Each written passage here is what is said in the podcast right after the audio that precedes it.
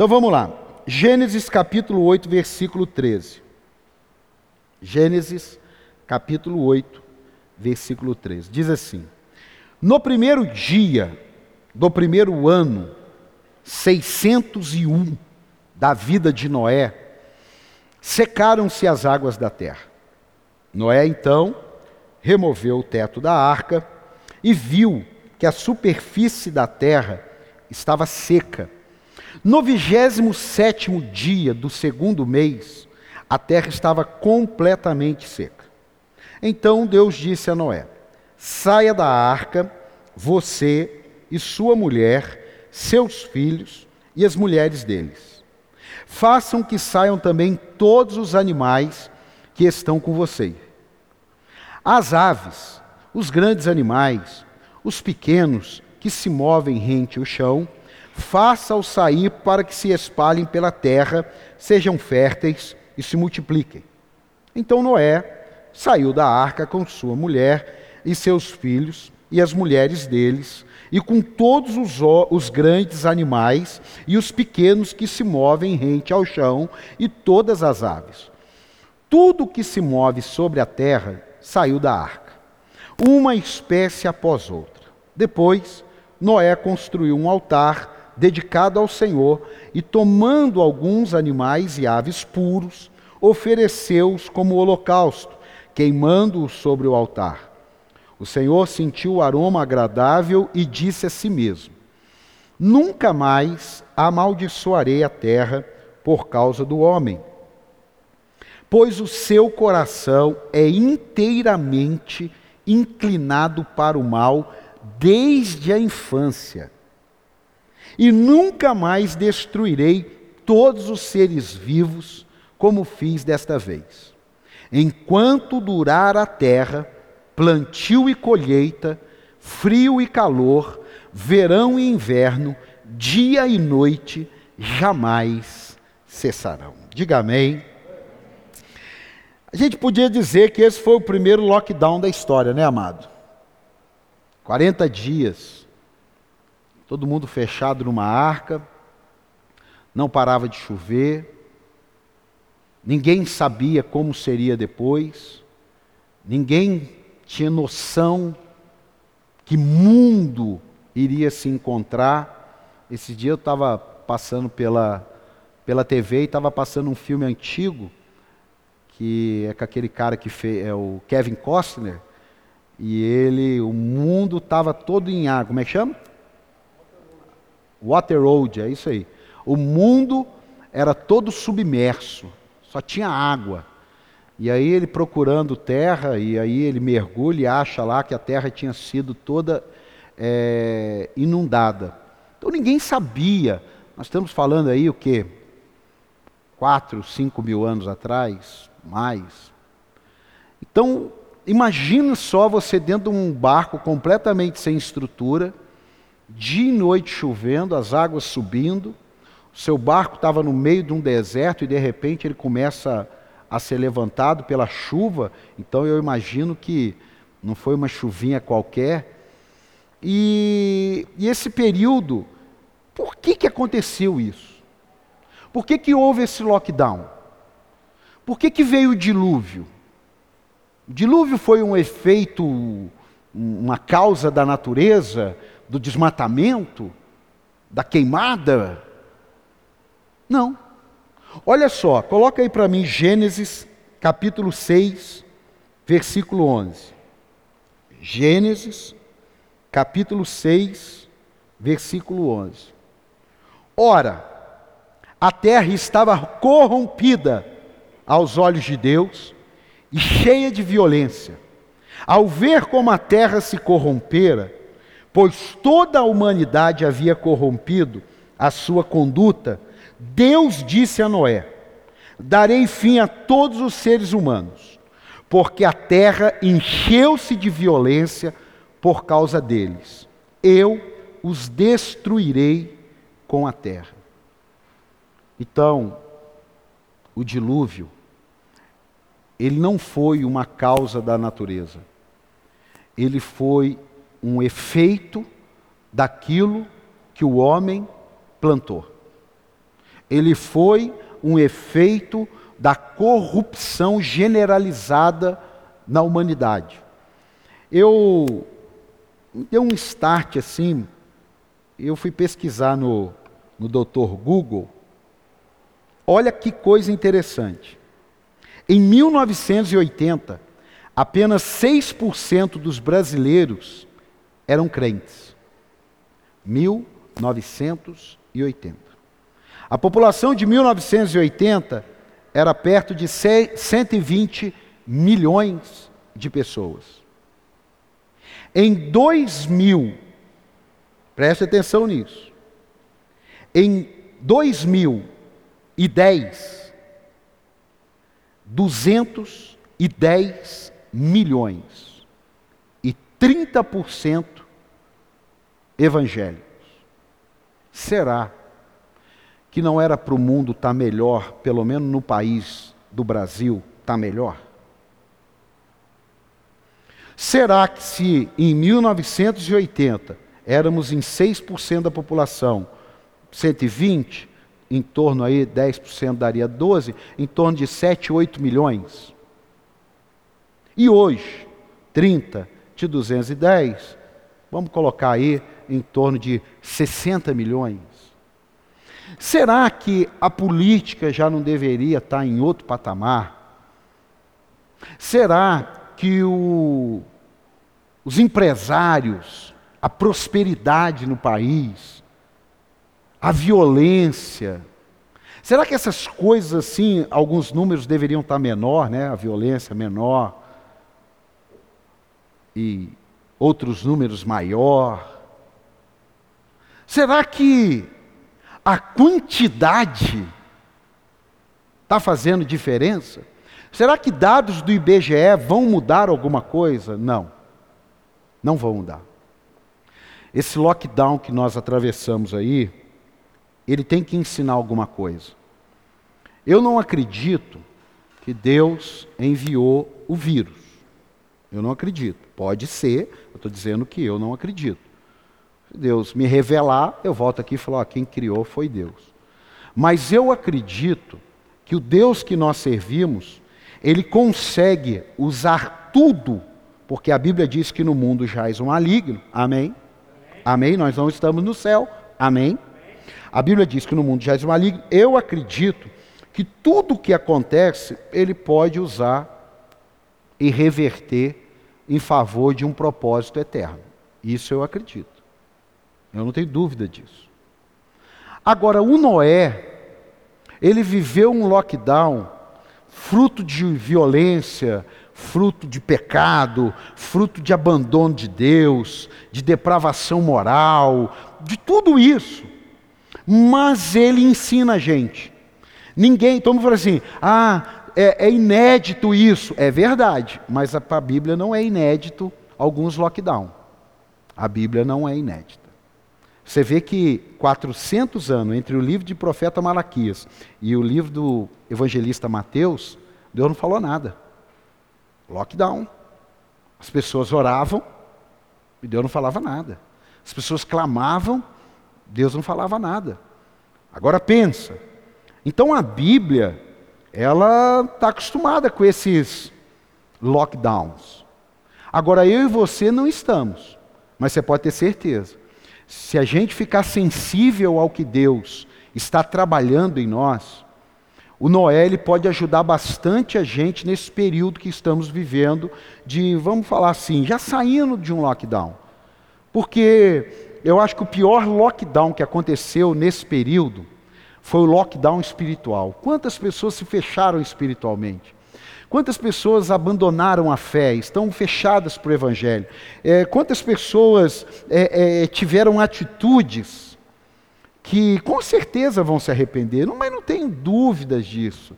Porque nós não podemos deixar que uma situação que não foi uma perseguição, que não foi uma morte é, religiosa, né, é, é, é, tirasse a gente da presença tão fácil assim. Por que, que será que essas coisas aconteceram? Talvez esteja acontecendo alguma depravação, talvez esteja acontecendo algumas coisas no meio cristão Sabe, a igreja, é, é, e eu digo isso, não estou aqui condenando ninguém, porque a gente também está nesse pacote, Deus também está trabalhando. Talvez a igreja, assim, ela foi se perdendo do propósito original dela.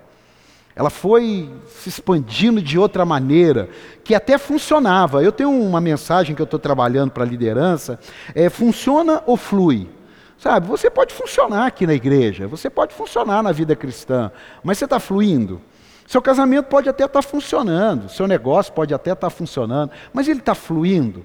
Porque a qualquer momento as coisas que funcionam, elas podem deixar de funcionar. Mas aquilo que está fluindo, não, porque Deus disse assim: ó, do, do, do, do, meu rio, da minha fonte, fluirão rios de água viva. Não vai parar. Tem alguém aqui ou não? Tem alguém entendendo aí ou não? Então, o Noé, ele viveu um lockdown. E o Noé, ele me ensina um negócio lindo. E não serve só para agora no fim, mas serve também desde o início. O Noé, quando acaba o dilúvio, ele recebe uma palavra. Noé pode sair da arca. Amado, que palavras Deus falou com você para você sair? Que palavras Deus falou com você para você deixar? Que palavras Deus falou com você para você fazer? Será que nesse lockdown ele não falou nada para você? Noé ficou 40 dias dentro de uma arca, nós ficamos Pô, vamos colocar aí, não vou nem falar o, o, o todo, eu vou falar mais 60 dias. Todo mundo ficou dentro de casa. Todo mundo. Ah, não, pastor, mas tem. Não, mas a maioria ficou. A maioria poderia buscar mais a Deus, a maioria poderia ouvir mais de Deus. Mas será que essa maioria cristã, ou aquela maioria que de repente não conhecia Deus, por quê? Porque na hora do lockdown, eu não tenho dúvida que um monte de gente queria entrar na arca.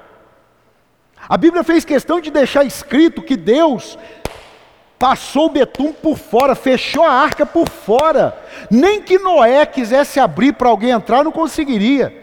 Porque Deus fechou a arca por fora. Meu amado, preste atenção nisso. Será que num tempo desse que estão aí fazendo propaganda, claro que são 100 mil mortes, mas eu ouvi algumas coisas já aí que eu estou até preocupado, mas vamos lá. Será Quantas dessas pessoas foram para o reino de, Deus?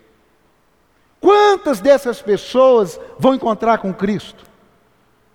Porque, meu amado, se eu e você não entendermos que o papel da igreja aqui, nessa terra, é para que nós não passemos uma eternidade em lockdown no inferno, Deus vai resolver de outra maneira com a gente. Se eu e você não entendermos que quando a gente hoje, no século 21, não precisamos entregar um panfleto, mas nós podemos compartilhar. Quantas pessoas na rede social não tem uma palavra de Deus na rede social dela? Não tem uma palavra de Deus, não tem um versículo, não tem nada. Será que esse lockdown que Noé viveu e que a gente viveu, será que nós não recebemos uma palavra de Deus? Eu escrevi aqui, ó. Eu já me pego pensando na parábola dos talentos. O que vamos multiplicar? Como vamos alinhar o nosso novo normal? No mínimo, a palavra de Deus deve ser prioridade. Agora, será que para muitos nesse lockdown cristãos, a palavra de Deus é prioridade? Para muitos, será que a fidelidade de Deus é prioridade? Eu disse e repito, Antes era fácil, quem não veio, quem veio, liga amanhã, fulano não está aqui, o que, que aconteceu? Hoje não. Mas será que ele não está recebendo nenhuma palavra de Deus para ele dar uma reconfigurada na vida dele? Será que não tem nada de Deus nesse lockdown que Deus falou com ele, que ele vai precisar fazer alguma coisa? Ó, preste atenção nisso. Não passamos o que passamos para nos destruir.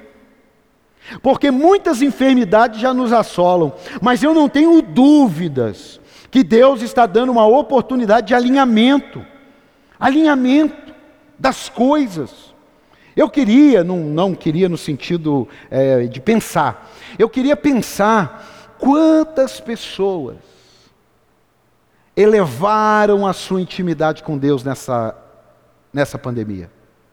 Porque pessoas desesperadas, e aí presta atenção nisso, pessoas desesperadas, porque algo ruim acontece, e aí elas buscam a Deus, isso aí com pandemia, sem pandemia, isso aí acontece. Pessoas que não estão nem aí para Deus, mas chegou o desemprego, chegou uma crise no casamento, chegou um filho nas drogas, chegou um problema de desemprego, aquele desespero de buscar a Deus. Isso aí vai ter a vida inteira. Eu não estou nem falando disso. Parece que Deus não sabe disso, né? Ele sabe. Mas eu vou te dar uma dica aqui, você que está na internet, você que está aqui. Você não tenha dúvida Deus é misericórdia, Deus é, é misericordioso, Deus é amoroso, Deus é amor, uma maravilha. Mas a Bíblia diz que de Deus não se zomba. Então ele sabe quem é que erra, quem é que falhou, quem é que não suportou alguma coisa, de quem é que está levando as coisas de qualquer jeito. Ele sabe. Isso aí você não tenha dúvida. Ele sabe quem nessa hora que aconteceu alguma coisa desesperou e, e, ficou mais cristão, ficou mais cheio de Deus, ele sabe. E ele sabe quem é aquele que ele é de acordo com o tempo. O, o sol está brilhando, ele não está nem aí para as coisas de Deus. A nuvem chegou, a tempestade chegou, ah, ora por mim, e recita versículo, e aí ele vai. E Deus, ele sabe dessas coisas. Olha só, eu ouvi dizer eu até comentei isso aqui na, na quarta, na quinta-feira. Eu ouvi dizer que aumentou a venda de móveis nessa quarentena, aumentou a venda de colchões nessa quarentena. Por quê? Porque aquilo que sempre teve, por usar mais, estava comprometida a qualidade. Preste atenção nesse princípio. Deus sempre esteve com a gente. Mas se você não afinou o relacionamento com Ele, você vai sair dessa quarentena e não vai mudar nada. Pelo contrário. Tem pessoas que vão sair pior. E pior por quê? Porque ele teve a oportunidade de ter mais tempo com Deus, mas ele não teve mais tempo com Deus, ele não notou que aquilo dali não estava legal, que a vida espiritual dele não estava legal, ele não notou nada disso e ele continuou com o mesmo estilo de vida. Aí, uma semana, duas semanas, três semanas, quatro semanas, cinco semanas, seis semanas, sete semanas, nem ligou mais. Não assiste um online, ainda tentava ler a Bíblia, já não lê mais a Bíblia. Há uma semana, a primeira semana de lockdown, ele falava para todo mundo: no primeiro culto eu vou chegar uma hora antes na igreja. No primeiro culto eu vou ser o primeiro a entregar meu dízimo. Aí passou uma semana, não abriu igreja, duas semanas, um mês, dois meses, três meses, voltou. Quatro meses depois, ele não apareceu. Ele não apareceu. Aquele mesmo estava desesperado, ah, eu não vejo a hora de da igreja voltar, ah, eu não vejo a hora. Ah, amado, a gente vai precisar, nesse momento, estar sensível, porque Noé só saiu de quarentena quando ele recebeu uma palavra de Deus. Noé, sai, sai da arca. Tem gente que está numa quarentena espiritual, que se não ficar, ou, oh, peraí, o que está acontecendo? Ele vai ficar ali dentro da arca. A igreja já voltou, as cadeiras já voltaram, o álcool gel já acabou, ninguém está usando mais máscara e ele está em lockdown ainda, ele está esperando alguma coisa. Por quê?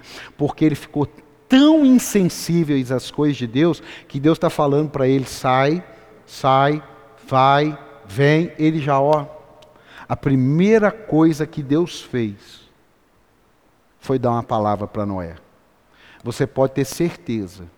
Eu recebi inúmeras palavras de Deus, mas não é porque eu sou pastor, não é porque eu tenho um material diferente, é porque eu entendi que poderia haver um lockdown no mundo físico, mas no mundo espiritual Nada ficou em lockdown, não. Os demônios continuaram trabalhando, mas os anjos do Senhor continuaram trabalhando em nosso favor. Você pode dar um aplauso aí? Os anjos do Senhor. A segunda lição: não saia desse lockdown sem um propósito definido. Noé, você vai sair, os animais vão sair, mas deixem eles para que eles possam multiplicar. Existia um propósito para sair. Se você não descobriu o propósito até agora, em nome de Jesus, você que está na internet, você que está aqui, nós vamos daqui a pouco orar para Deus despertar em você o propósito de vida, porque você não vai suportar, eu vou repetir, você não vai suportar uma vida em Deus, você não vai suportar uma vida cristã sem estar vivendo o propósito de Deus. Por quê? Vou explicar. Se eu tentar viver uma vida religiosa, andando nos meus caminhos, cumprindo os meus dias, eu não vou suportar andar com Deus. Vai ficar cansativo, vai ficar chato, vai ficar pesado, vai ficar monótono. Por quê? Porque Deus tem o caminho aqui para mim. E eu estou indo nesse caminho. E eu estou toda hora orando, gritando: Deus, Deus, vem para cá, Deus, vem para cá. Ele não vai vir. Somos nós que temos que ir para o caminho dele. Tem alguém aqui ou não? Se você não andar no propósito de Deus, você não suporta andar com ele. Guarde isso. Se eu não cumprir o propósito, se eu tivesse, desde 2006, vendendo feijão, vendendo leite longa-vida, vendendo farinha de trigo, eu não sei se eu estaria na igreja. Eu não sei se eu estaria casado. Eu não sei se eu estaria vivo. Eu não sei de nada. Sabe por quê? Porque se eu estivesse vivendo aquilo, eu não estaria vivendo os propósitos de Deus. Mas porque eu estou vivendo os propósitos de Deus, pode vir sol e pode vir chuva, eu continuo na arca, porque Deus me deu uma palavra. O que vai te sustentar na presença dEle é uma palavra dEle para a tua vida. E a palavra dele para a tua vida é para você fazer alguma coisa. Ai, pastor, mas eu gosto tanto do que eu faço. Amado, se você gosta do que você faz, e não é o que Deus quer que você faça, está na hora de rever, está na hora de pensar. Se as escolhas que você faz não são as escolhas que Deus quer para a tua vida,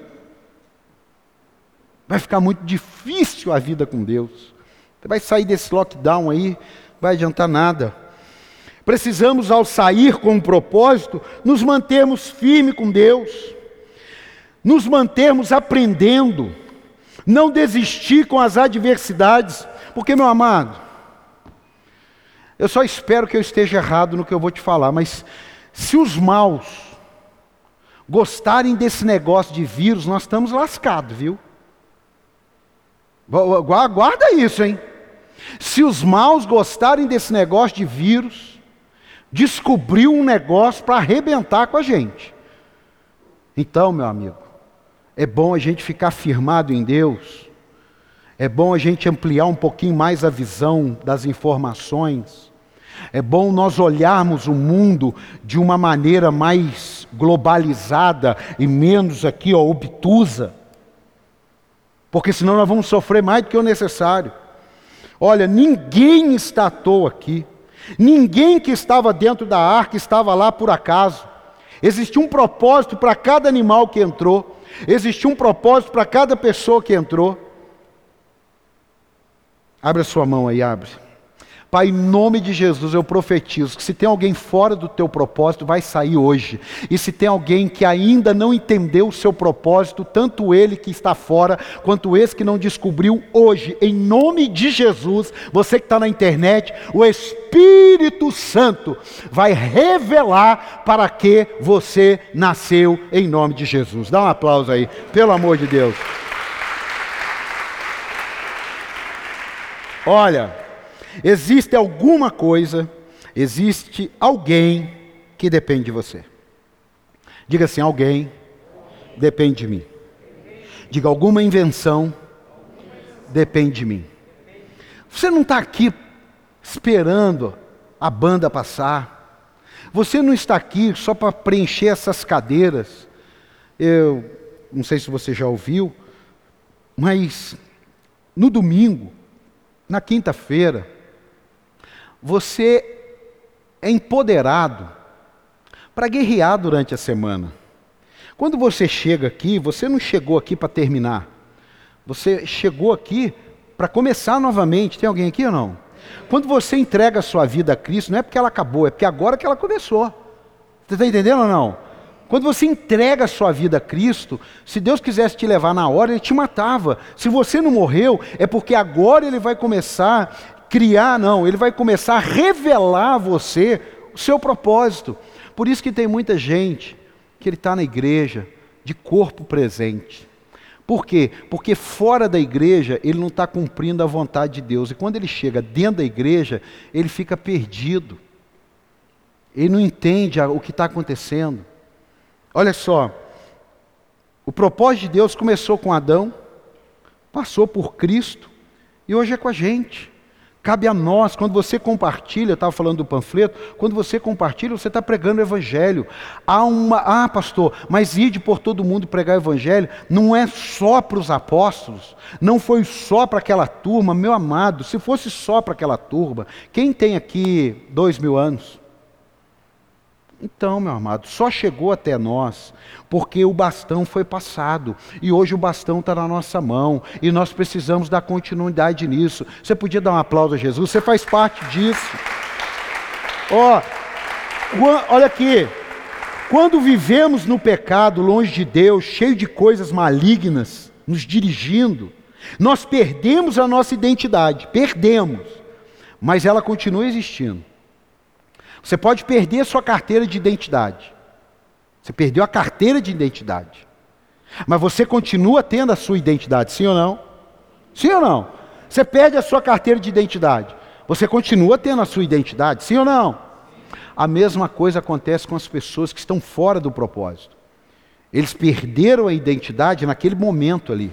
Eles estão sem a identidade naquele momento, mas ela continua ainda existindo.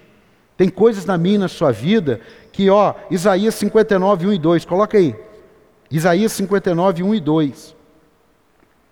Vejam, o braço do Senhor não está tão encolhido que não possa salvar, e o seu ouvido tão surdo que não possa ouvir, mas as suas maldades separam vocês do seu Deus os seus pecados esconderam de vocês o rosto dele. Por isso, ele não nos ouvirá. Pastor, mas isso aí é no Velho Testamento. Mas hoje nós estamos na graça. Então, vamos lá, porque hoje a gente tem que pregar dos dois lados, senão fica difícil. A graça, ela não tira a responsabilidade da nossa vida. Esse é o grande desafio. A juventude quer uma graça sem responsabilidade. Por quê? Porque é coisa de jovem. Jovem não gosta de responsabilidade. Não gosta. Não, pastor, eu gosto. Glória a Deus você, mas a maioria ali de 14, de 17, 18, ele ainda não está. A pastora viu um estudo que para um ser humano formar o cérebro maduro, 25 anos de idade, é isso mesmo? 25 anos. Então, a, a, a irresponsabilidade, ela, ela é, faz parte Faz parte do ser humano. Por isso que se você prestou atenção no texto, desde criança é inclinado ao mal. Foi Deus que falou isso para Noé. Porque desde a infância eles são inclinados para o mal. É por causa, olha aqui, é por causa do Espírito Santo que essa inclinação, ela sai da nossa vida. Porque sem o Espírito Santo, não, pastor, mas eu sou honesto, amado. Ser honesto, não roubar, não matar, não tem nada a ver com Deus. A sociedade já te impõe essa, essa realidade. Isso tem a ver com uma série de princípios. Estar em Deus tem a ver com a presença do Espírito Santo na sua vida. Quem está entendendo? É isso daí. Não adianta você fazer, assim, ah, mas eu sou honesto, sou fiel para minha esposa, sou bom pai, sou bom filho. Ok, ok, esse é ótimo, glória a Deus. Mas estar em Deus não tem a ver só com isso. Tem a ver com o Espírito Santo habitar em nós.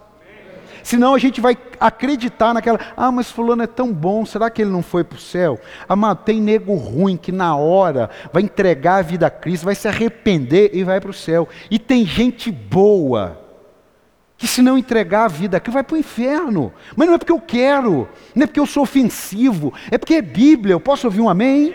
É Bíblia. E a gente precisa aprender Bíblia, porque quanto mais paliativos, quanto mais. É, como é que chama aquele remedinho? É, que, que, homeopáticos. É, é eu, eu, lembro que a minha tia, não sei se vocês tomaram, alguém tomou é, remédio homeopático aí, que você toma a vida inteira para prevenir. Então a gente chegava na casa da minha tia, tinha uns 200 tubinhos assim, e tinha umas bolinhas.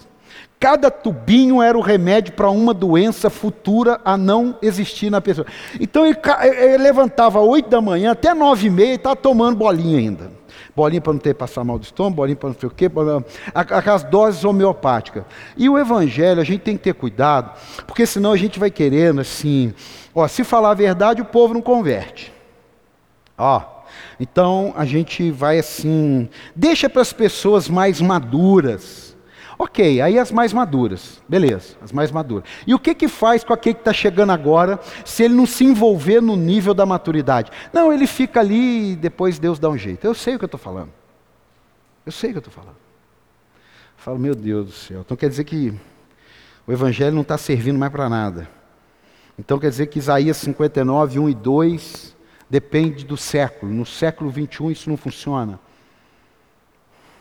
Olha, meu amado, Vamos seguir em frente aqui. A primeira coisa que a gente aprendeu: Noé recebeu uma palavra. Diga, Noé recebeu uma palavra. Diga, Noé recebeu uma palavra. A segunda coisa, Noé saiu por um propósito. Diga, Noé saiu por um propósito. Então você sabe disso. Terceiro, agora apertou, hein? A Bíblia diz que Noé saiu, colocou a turma para fora e ele fez o quê? Ele ergueu um altar. Ele poderia ter saído, curtido a vida. Ah, eu fiquei 40 dias, agora eu quero conhecer a mata, eu quero andar de novo na terra. Ele falou: não, não, não, não, não. Eu vou levantar um altar e eu vou sacrificar ao meu Deus. Quanta gente nessa quarentena deixou de sacrificar a Deus. Quanta gente nessa quarentena deixou de ser fiel nos dízimos e nas ofertas. Quanta gente nessa quarentena deixou de ser fiel no seu tempo para com Deus. Porque, ó, altar, olha quantas, quantas, quantos significados paralelos tem a palavra altar: oferta, gratidão, marco em sua vida, sacrifício, entrega, renúncia. Amados, eu creio que existem pessoas que eles entregaram ofertas nessa pandemia que não puderam. E você pode ter certeza, eles vão receber o que não esperam. Obrigado pelos três améns aqui. Eu vou repetir. Tem pessoas que nessa pandemia, eles entregaram ofertas, eles entregaram dízimo, que não poderia com a razão humana, mas que pode ter certeza, eles vão receber coisas que eles não esperam. Sabe por quê? Porque Noé nos ensina você não pode sair de uma quarentena e não rever o seu altar. Se Deus é segundo, coloca ele em primeiro, tira quem está em primeiro. Pastor, quem está em primeiro é meu filho, arranca. Pastor, quem está em primeiro é meu marido, arranca, mais fácil ainda. Pastor, quem está em primeiro é minha esposa, tira. Pastor, quem está em primeiro é o meu trabalho, tira. Pastor, é a minha família, tira. Eu não quero saber quem está em primeiro. Quem está em primeiro, se Deus não for o primeiro, os de baixo vão estar tá tudo desequilibrado. Se Deus for o primeiro no altar do seu coração, os outros ali embaixo estão garantidos, amado. Agora, se alguns dos de baixo estiver em primeiro, se a conta de luz está em primeiro lugar da sua vida do que o dízimo, você não está garantido, eu sinto muito, estou te dando Bíblia.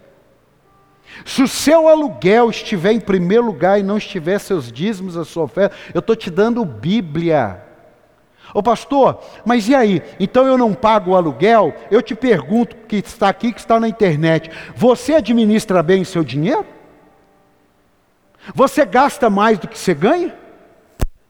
Porque você pode até gastar mais do que você ganha, mas você é fiel no dízimo ou na hora de entregar o dinheiro, esse ano não deu, porque eu tive que, esse mês não deu, porque eu tive que arrumar o pneu do meu carro, porque eu tive que trocar não sei o que do meu carro, então esse mês não deu. Sinto muito, amado. Tudo Bíblia. Trazei os dízimos à casa do tesouro e fazei prova de mim. Obrigado pelos dois amém aí, porque é, é complicado, né? Não, irmão, complicado é a gente não pregar a Bíblia. Isso que é complicado. Complicado é olhar a internet e ver um monte de gente discutindo com coisa que a Bíblia deixa clara. É isso que é complicado. Parece até o, o, o STF, que está claro as coisas lá e ele complica. Tem gente querendo complicar o Evangelho para aliviar a alma dele da corrupção dele. Então ele precisa de seguidores para amenizar a corrupção dele. Amado, não tem problema nenhum. Eu digo, vou dar um exemplo que eu falava muito isso lá atrás. Se fosse para Maria ser nossa mãe, se fosse, eu vou dar esse nome aqui, se fosse para a Senhora Aparecida a gente ser devoto, porque ela é reencarnação de alguma coisa, por que, que Jesus não deixou escrito isso sobre a mãe dele? Caramba, será que tem que deixar tudo complicado para a gente viver todo complicado? Você nunca parou para pensar? Por que, que Jesus não deixou esse atributo à mãe dele? Pelo mesmo motivo que ele não deixou esse atributo a Paulo, não deixou esse atributo a João, não de deixou esse atributo a nenhum dos apóstolos que andaram com ele. É simples. Mas a gente quer complicar. Se não fosse para entregar dízimo e oferta, ele teria dito.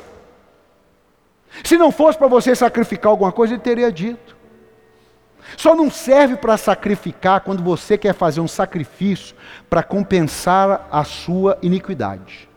É como um traficante. Ele vende droga e chega domingo, ele vê um irmão vindo para a igreja. Você está indo para onde? Estou indo para a igreja, faz favor. Eu fiz muita besteira esse, essa semana aí. Põe esse pacote de dinheiro lá no altar para Deus aliviar meu lado. Tem sentido? Tem sentido isso?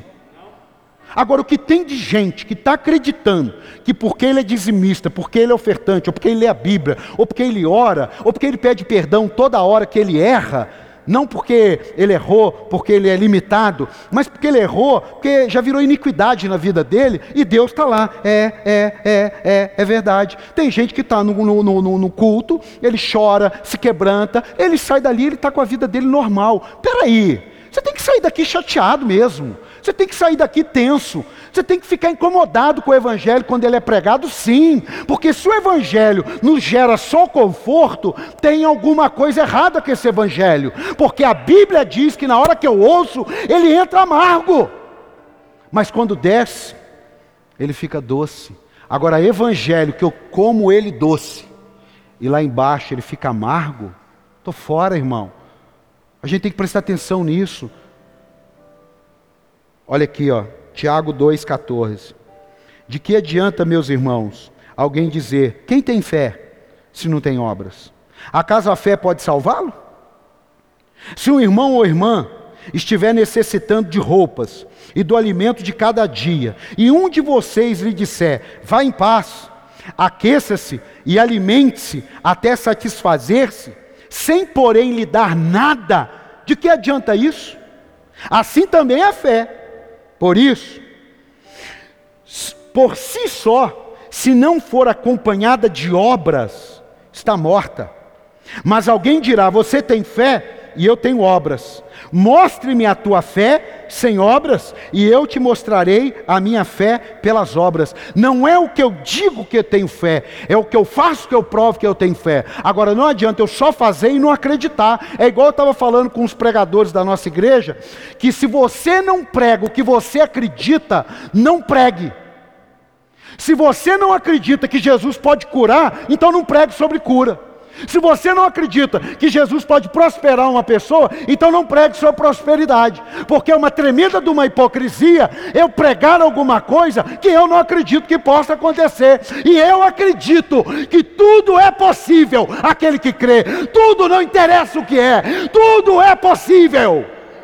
Dá um aplauso a ele, pelo amor de Deus. Eu acredito. Eu acredito que quando sacrificamos algo a Deus, porque o Espírito de Deus nos moveu, eu acredito que tem uma colheita. Mas eu também acredito que se eu dou alguma coisa só para imitar alguém, eu recebo é a morte. E está na Bíblia. Ananias e Safira viram, eu esqueci o nome do cara, Ananias e Safira, Barnabé, entregar uma oferta na igreja. E aí os ricaços olharam e falaram assim, Mo, quanto que ele entregou lá, que está todo mundo falando que ele deu uma. Ele entregou 10 mil, vendeu um lotinho do, do, do, do fim do mundo lá e entregou 10 mil. Amor, sabe aquele terreno que nós temos, que vale 10 milhões? Vamos vender ele e vamos dar uma oferta aqui de 100 mil. É, né, amor? A gente vai fazer bonito, né? Então tá bom. Foi lá e vendeu o terreno de 10 milhões. Chegou no culto. Na hora da oferta ele veio com check-in de 100 mil. Aí todo mundo, o que, que é isso? 100 mil. 100 mil. O Barnabé olhou, 100 mil, caraca, 100 mil. E colocou no altar. Então, uau, parabéns, hein? Pô, você tem fé, hein? Ó, que bênção, hein? Ó, parabéns, parabéns. Sentou no lugar dele. Pedro chegou na oferta e falou assim: Ananias, por que Satanás encheu o seu coração? Meu Deus! Meu Deus! Ananias, por que Satanás encheu o seu coração? Você vendeu o terreno por 10 milhões. Você poderia ter feito pelo menos o dízimo. Mananias, os mesmos meninos que levaram sua esposa e a enterraram lá fora, são os que vão te levar. Ainda bem que Deus só fez isso duas vezes, falou, é melhor parar, senão não vai ter ninguém na igreja.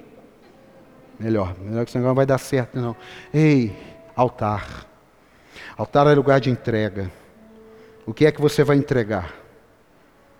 O que é que você vai entregar? Isso não tem a ver com dinheiro só, não. Tem a ver com dinheiro também. Isso tem a ver com o seu tempo. Isso tem a ver com o seu final de semana. Tem pessoas que não podemos contar com ele no final de semana nunca. Peraí, eu não estou dizendo uma vez, estou dizendo nunca. Ah, pastor, sábado domingo não conte comigo, porque sábado domingo é meu dia de lazer. E aqui para terminar, ó. Quando passa o dilúvio, eu aprendo que Deus nos dá uma oportunidade de uma nova aliança. Eu nunca mais vou destruir a terra desse jeito. Vai ter dia, vai ter noite, vai ter plantação, vai ter colheita. Olha, quem sabe eu e você poderíamos fazer uma nova aliança. Nosso dia, nossos sonhos, nossos projetos. Eu alinhei sonhos da minha vida nessa quarentena. Joguei um monte fora. Eu olhei e falei, o senhor está nesse negócio? Estou não, Paulo. Joga fora. Não, mas isso aqui ia ser tão legal. É, mas eu não estou. Ah, então nada vai ser legal se o senhor então joga fora. Tinha tantos sonhos. Tantos. Aqueles que são de Deus, eles permaneceram. Aqueles que não são, eu estou jogando fora. Ainda tem outros ainda que eu não tive coragem, porque ele começou a jogar uns fora. Eu falei, se eu falar outros, ele vai jogar fora também. Mas ele já sabe. É igual você. Talvez tenha coisa que você está construindo, ele olha e fala assim: puxa vida, está perdendo tempo. Essa obra aí é morta. Essa, essa aí é morta. Ô oh, meu amado, a gente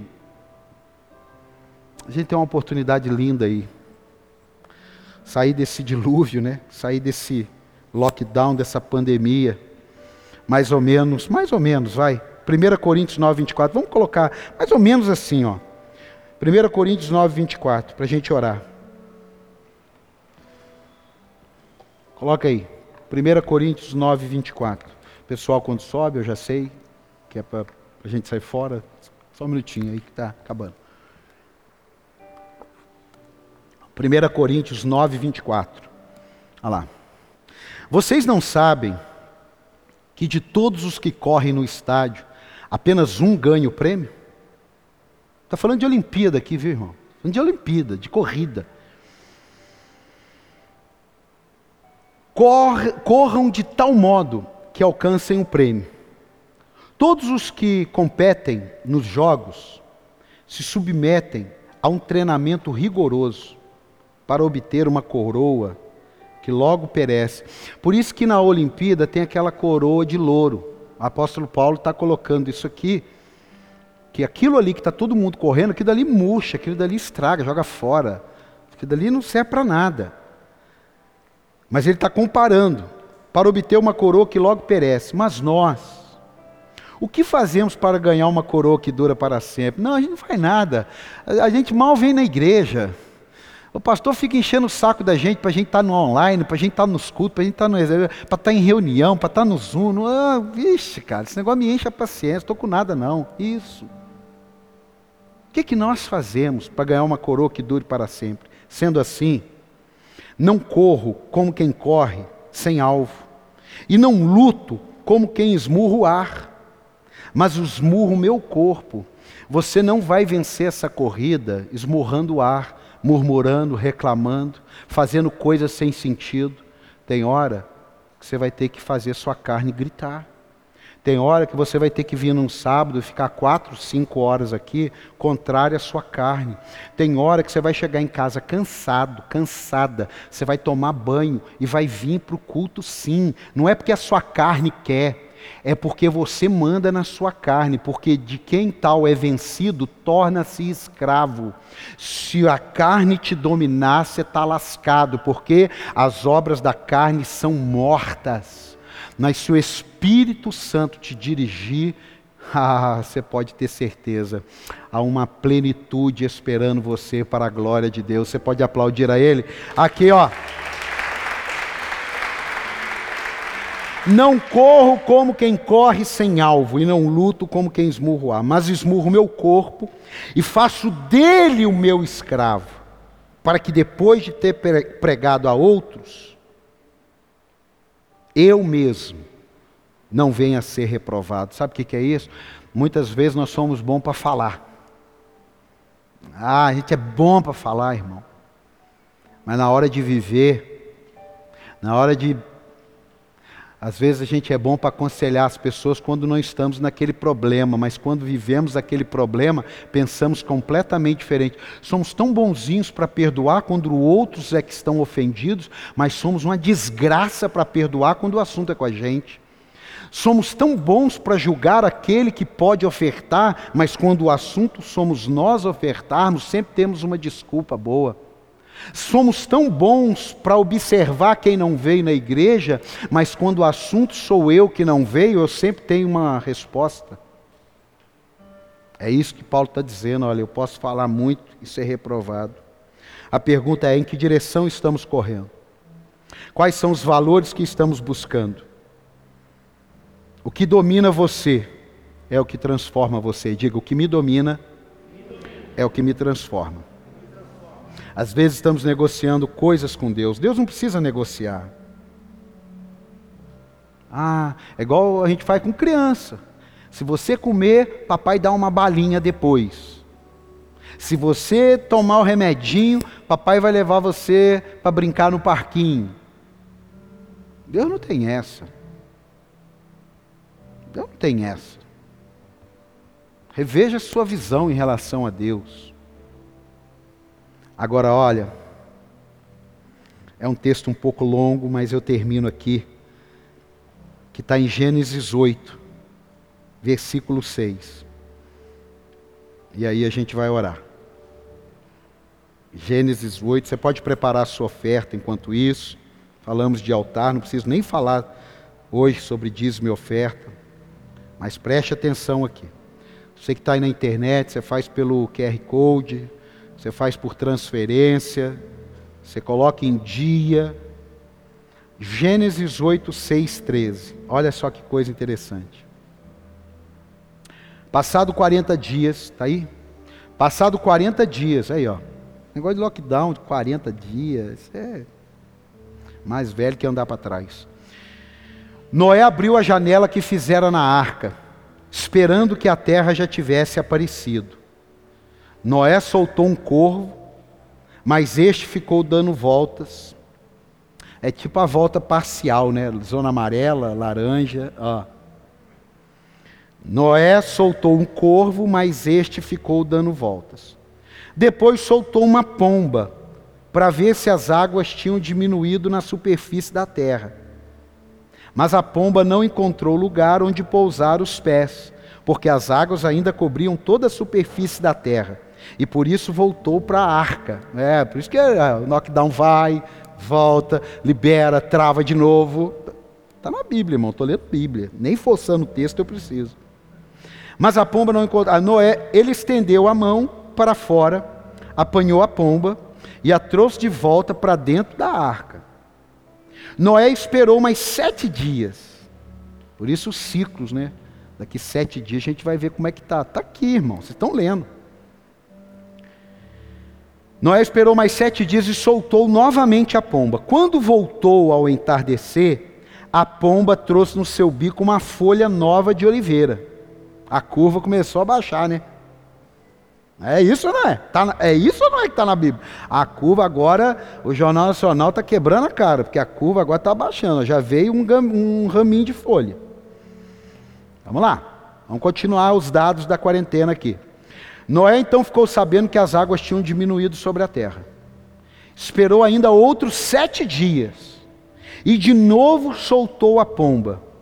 Mas dessa vez ela não voltou. No primeiro dia do primeiro mês do ano, 601 da vida de Noé, secaram-se as águas na terra. Então Noé removeu o teto da arca e viu que a superfície da terra estava seca. Pastor, e aí, o que, que isso tem a ver? Isso tem a ver o seguinte: talvez você tente alguma coisa, ainda não deu certo. Você vai ter que tentar de novo. Talvez tenham áreas da sua vida que você vai tomar uma decisão hoje e amanhã você já, puxa a vida, não deu. Calma, você vai tentar de novo. Você só não pode é se entregar a não mudar. Você só não pode é se entregar a ficar nesse lockdown. Você espera mais um pouquinho, mas não desista daquilo que Deus tem para você. Se você tentou uma vez largar as drogas e não deu, tente de novo. Se você tentou restaurar seu casamento e não deu, tente de novo. Se você tentou no seu negócio fazer um delivery e não deu, tente uma outra estratégia, mas vá tentando. Se a sua vida espiritual ainda não emplacou, ai pastor, eu queria tanto orar uma hora por dia. Espera aí, como que você que ame alguém vai estabelecer que você vai uma hora por dia falar com ela? Será que essa pessoa que você ama, que você tem relacionamento, tanto você pode num dia falar cinco minutos, quanto no outro dia passar a tarde inteira com ela? Essa é a próxima mensagem. Meu amado, tem coisas na minha vida que eu saí, pô, não abaixou as águas ainda não, voltei. Tem coisas na minha vida que eu saí e achei um raminho. Não, não dá para sair, mas já tem uma esperança daquilo que vai acontecer. Eu quero profetizar sobre a sua vida. Ninguém vai sair daqui hoje sem um raminho para que tenha esperança que as águas estão abaixando, que o caos está abaixando, mas você vai continuar perseverando em seguir ao Senhor. Você pode dar um aplauso a Ele, ficar de pé? Você pode ficar de pé? Saiu, volta. Saiu, volta. Deu certo, continue. Malaquias 3,18 diz: Então vocês verão novamente, olha, livro de Malaquias até o livro de Mateus, são 400 anos de silêncio de Deus. 400 anos. Imagine só, irmã, amados, a gente aqui, a gente morre, e nem eu continuo orando, 400 anos e não tem resposta de Deus. Agora, olha o que, que diz Malaquias 3,18: Então vocês verão novamente a diferença entre o justo e o ímpio, entre os que servem a Deus e os que não servem. Isso em qualquer lugar, você pegar sua avó, sua mãe, fala assim: mãe, faz esse teste. A senhora lembra de alguém da sua época que vivia uma vida desregrada? E o que, que aconteceu com ela? E a senhora lembra de alguém que vivia uma vida, entre aspas, com mais coerência? E o que deu dela? É claro que as coisas podem mudar. Mas naquele período ali de escola, muda muito pouco. Quem faz as boas escolhas, colhem coisas boas. Quem fazem as más escolhas, colhem coisas más. Ponto. Gálatas 6:7. Tudo que o homem semear, isso também se fará. Você quer semear coisa ruim, quer colher coisa boa? Difícil. Você quer agir de maneira equivocada, quer colher resultados certos? Muito difícil. Muito difícil. Eu fico com a palavra hoje. Se eu pudesse terminar tudo, eu diria o seguinte: o que eu saio para me aliançar com Deus? O mundo pós-pandemia usará e deve usar os mesmos princípios pós-dilúvio. Viva na palavra. Viva na palavra. Levante um altar a Deus. Levante um altar a Deus. Chega de ficar criando subterfúgios. Aprenda. É um processo. Talvez vá, talvez volte. É uma aliança. E aí, faltou uma aqui.